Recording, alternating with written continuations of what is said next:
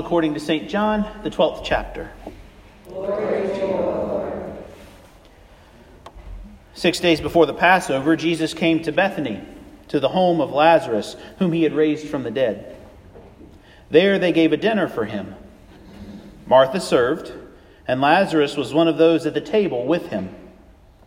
Mary took a pound of costly perfume made of pure nard, anointed Jesus' feet, and wiped them with her hair. The house was filled with the fragrance of the perfume, but Judas Iscariot, one of his disciples, the one who was about to betray him, said, Why was this perfume not sold for 300 denarii and the money given to the poor? He said this not because he cared about the poor, but because he was a thief. He kept the common purse and used to steal what was put into it.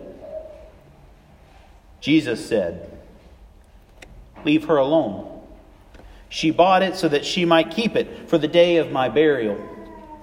You always have the poor with you, but you do not always have me. This is the gospel of our Lord. Praise, Praise to you, Christ. Please be seated. This time I invite the young and young at heart forward for a special message.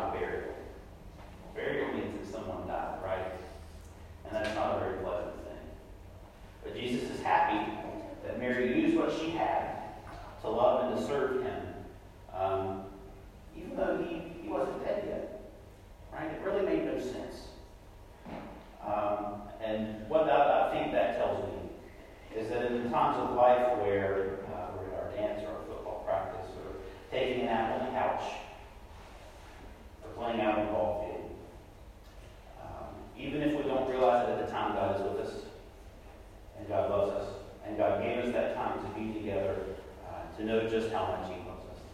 So that when the bad things do happen, we know that we have people who love us and care for us enough to see us through it. So we pray with you. Thank you for being with us always, Jesus. Be with us now. Help us to have a good week, to find joy in the things that we do, and to give thanks for you and for your love in all things. In Jesus' name. Amen. Amen. Thank you very much.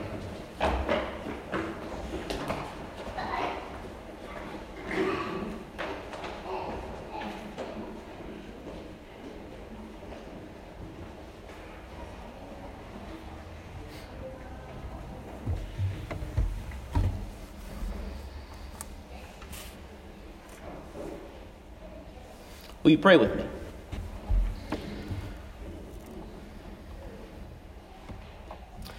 In joy and in sorrow, in pain and in strength, pour out your Spirit, Lord God, and come. Be with us now in this place. Strengthen us by your word, and be with us as we leave to be your hands and your feet, testifying to your new life in Jesus to all those whom we may meet. All these things and all the things of our hearts we lift before you, gracious God, in the name of the Father, and of the Son, and of the Holy Spirit. Amen. So, have any of you ever encountered someone um, whose sole purpose in life seemed to be to let you know that uh, they've seen, done, and experienced more than you at a higher intensity and in a shorter amount of time than you did it? All right, if you've gone a mile, they've gone two. If you've climbed a mountain, well, they climbed a higher one and they did it faster and weren't quite as out of breath. And the list goes on. When we look at uh, the, the, second reading from Philippians that Tom read for us this morning, um, I think it gives us a little bit of an insight into Paul and lets us recognize that Paul's an interesting character. It seems like that's what he's trying to do uh, in his letter to the church in Philippi. Uh, he goes through his entire resume, he declares just how great he is in the eyes of his people, and it seems like uh, he's trying to tell them that he's climbed a higher mountain. Circumcised on the eighth day, a member of the people of Israel, of the tribe of Benjamin, a Hebrew born of Hebrews, as to the law, a Pharisee, as to zeal, a persecutor of the church, as to righteousness, under the law, blameless. How can we compete with that? Paul was brought up uh, by a family that instilled in him uh, the passion and the desire to observe the Jewish law to the letter. Studying at the feet of some of the most prestigious rabbis of the day, uh, Paul even had special orders from the temple authority, the high chain of command uh, in the Jewish leadership of the day, to arrest Christians for not being uh, faithful adherents to God and the law, for not being like Paul was. His own discipline and zeal for God was beyond reproach, right? He checked off every single box, and if, if he were any more faithful, the people probably would have started taking to calling him Abraham or Moses. For Paul, his entire life had been one of, of preparation, of building up his character and climbing the social ladder, of looking for the next thing that will put him over the top and afford him with even more clout. Which makes the very next thing that he has to say even the more scandalous. Yet, whatever gains I had, these I have come to regard as loss because of Jesus. More than that, I regard everything as loss because of the surpassing value of knowing Christ Jesus my Lord. For his sake, I have suffered the loss of all these things, and I regard them as rubbish, as waste, in order that I may gain Christ and be found in him, not having a righteousness of my own that comes from the law, but one that comes through faith in Christ the righteousness of God based on faith. It's a very fancy way of saying that everything I've done, all of my achievements, all of my ambition, all of my work, even my heritage, is all wasted in comparison to what I now have the knowledge that Jesus Christ is my Lord. Paul has nothing more to add. Nothing more that he can do that will measure up in comparison to what God has done for him in the death and resurrection of Jesus. Paul may very well have been blameless in following the law, but Jesus conquered death in the grave. How can you top that? It's like Paul is saying, How can anyone compete with the wonderful thing that God has done in the one we call Lord? And Savior. Jesus has gone the distance that no one else can go. He's climbed the mountain that no one else can even reach. And looking at Jesus, Paul came to the realization that life life isn't a competition. It's a journey of hope and trust that God has made us his own in Christ Jesus and has gifted us the same life that is marked by Jesus' suffering and death. It's not about what I've done or even who I am. It's about God and who God has made me by and through the sheer power of His love. And how different is that from the message that, that we receive, even from the time that we're young, about how the world around us really works. Every moment in our life is marked by one achievement after the other, one victory over another. Even the way we talk about our children learning how to stand up, how to walk, how to speak, is framed as a competition. Did we beat the benchmark for this age range, or have we failed? She's ahead or he's behind for his age. What does that say about our children, about the life of faith and formation that God has in store for them. What does that say about this world? That a life lived toward wholeness and holiness is one of are we living up to the standard? Are we better off than another? And so, what if the milestones in our life we're marked not by our achievements, but by something else. Paul says that he, he wants to know Christ and the power of his resurrection and the sharing of his sufferings by becoming like him in his death. Paul knows what it's like to succeed, but that doesn't matter to him anymore. He wants to know what it means to share in the sufferings of Jesus. But that doesn't mean that he's a glutton for punishment. If Paul's life has been one of, of preparing, of reaching, of striving for that next thing that will set him over the top, what Paul now reaches and strives for is the fullness of what it means to know that Jesus Christ has died for us, was raised for us and gives us eternal life through his resurrection. Paul wants to know what it's like to give of himself so completely and so fully that life is made available for someone else who needs it. It's as if he's saying, don't define yourself by your, your trophies or your awards or your certificates. Be defined by the love of God that rules in your life. A love that may very well lead you, yes, to dark and less than desirable places. But does that mean that God then doesn't want us to strive to be better, to succeed at the task we have at hand, to grow and use our gifts and our blessings to the fullest of their potential? Well, of course not.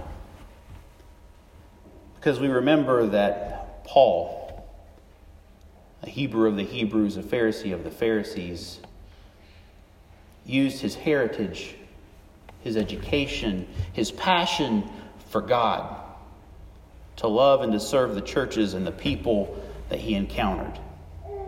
Not counting his resume as the height of his accomplishment, but treating them as tools useful and necessary to build up the kingdom of God. Like Paul, we too are called to use our gifts to strain forward for that which lies ahead of us, pressing on towards the goal of worshiping our God in everything that we do with everything that we are. As the people of God, we're called together to use our gifts in continued obedience to God, that, that together we might truly come to know the depths of God's love for us and grow in faith together by trusting in the promises of new life to be found in Jesus. Throughout the rest of our lives, we will be forced to come face to face with, with the unknown, the insurmountable, the downright evil. Not knowing what lies ahead, we still reach out, though, and strain, long for, desperately grab what it is God has offered to us. Knowing that through whatever may come, we continue to keep one foot firmly planted in the reality of suffering and evil and death, and the other, the promise of new life in Jesus. And so we pray. We pray that what God has given us might be used not just in preparation for his burial, but for the new life that awaits all of us. That we too might be made to be like Jesus himself loving, selfless, humble, faithful. And we pray that in all things, God would take the, the waste of this world and use it for his glory and the wholeness of all peoples. And we pray all of this in the name of the risen Christ. Amen.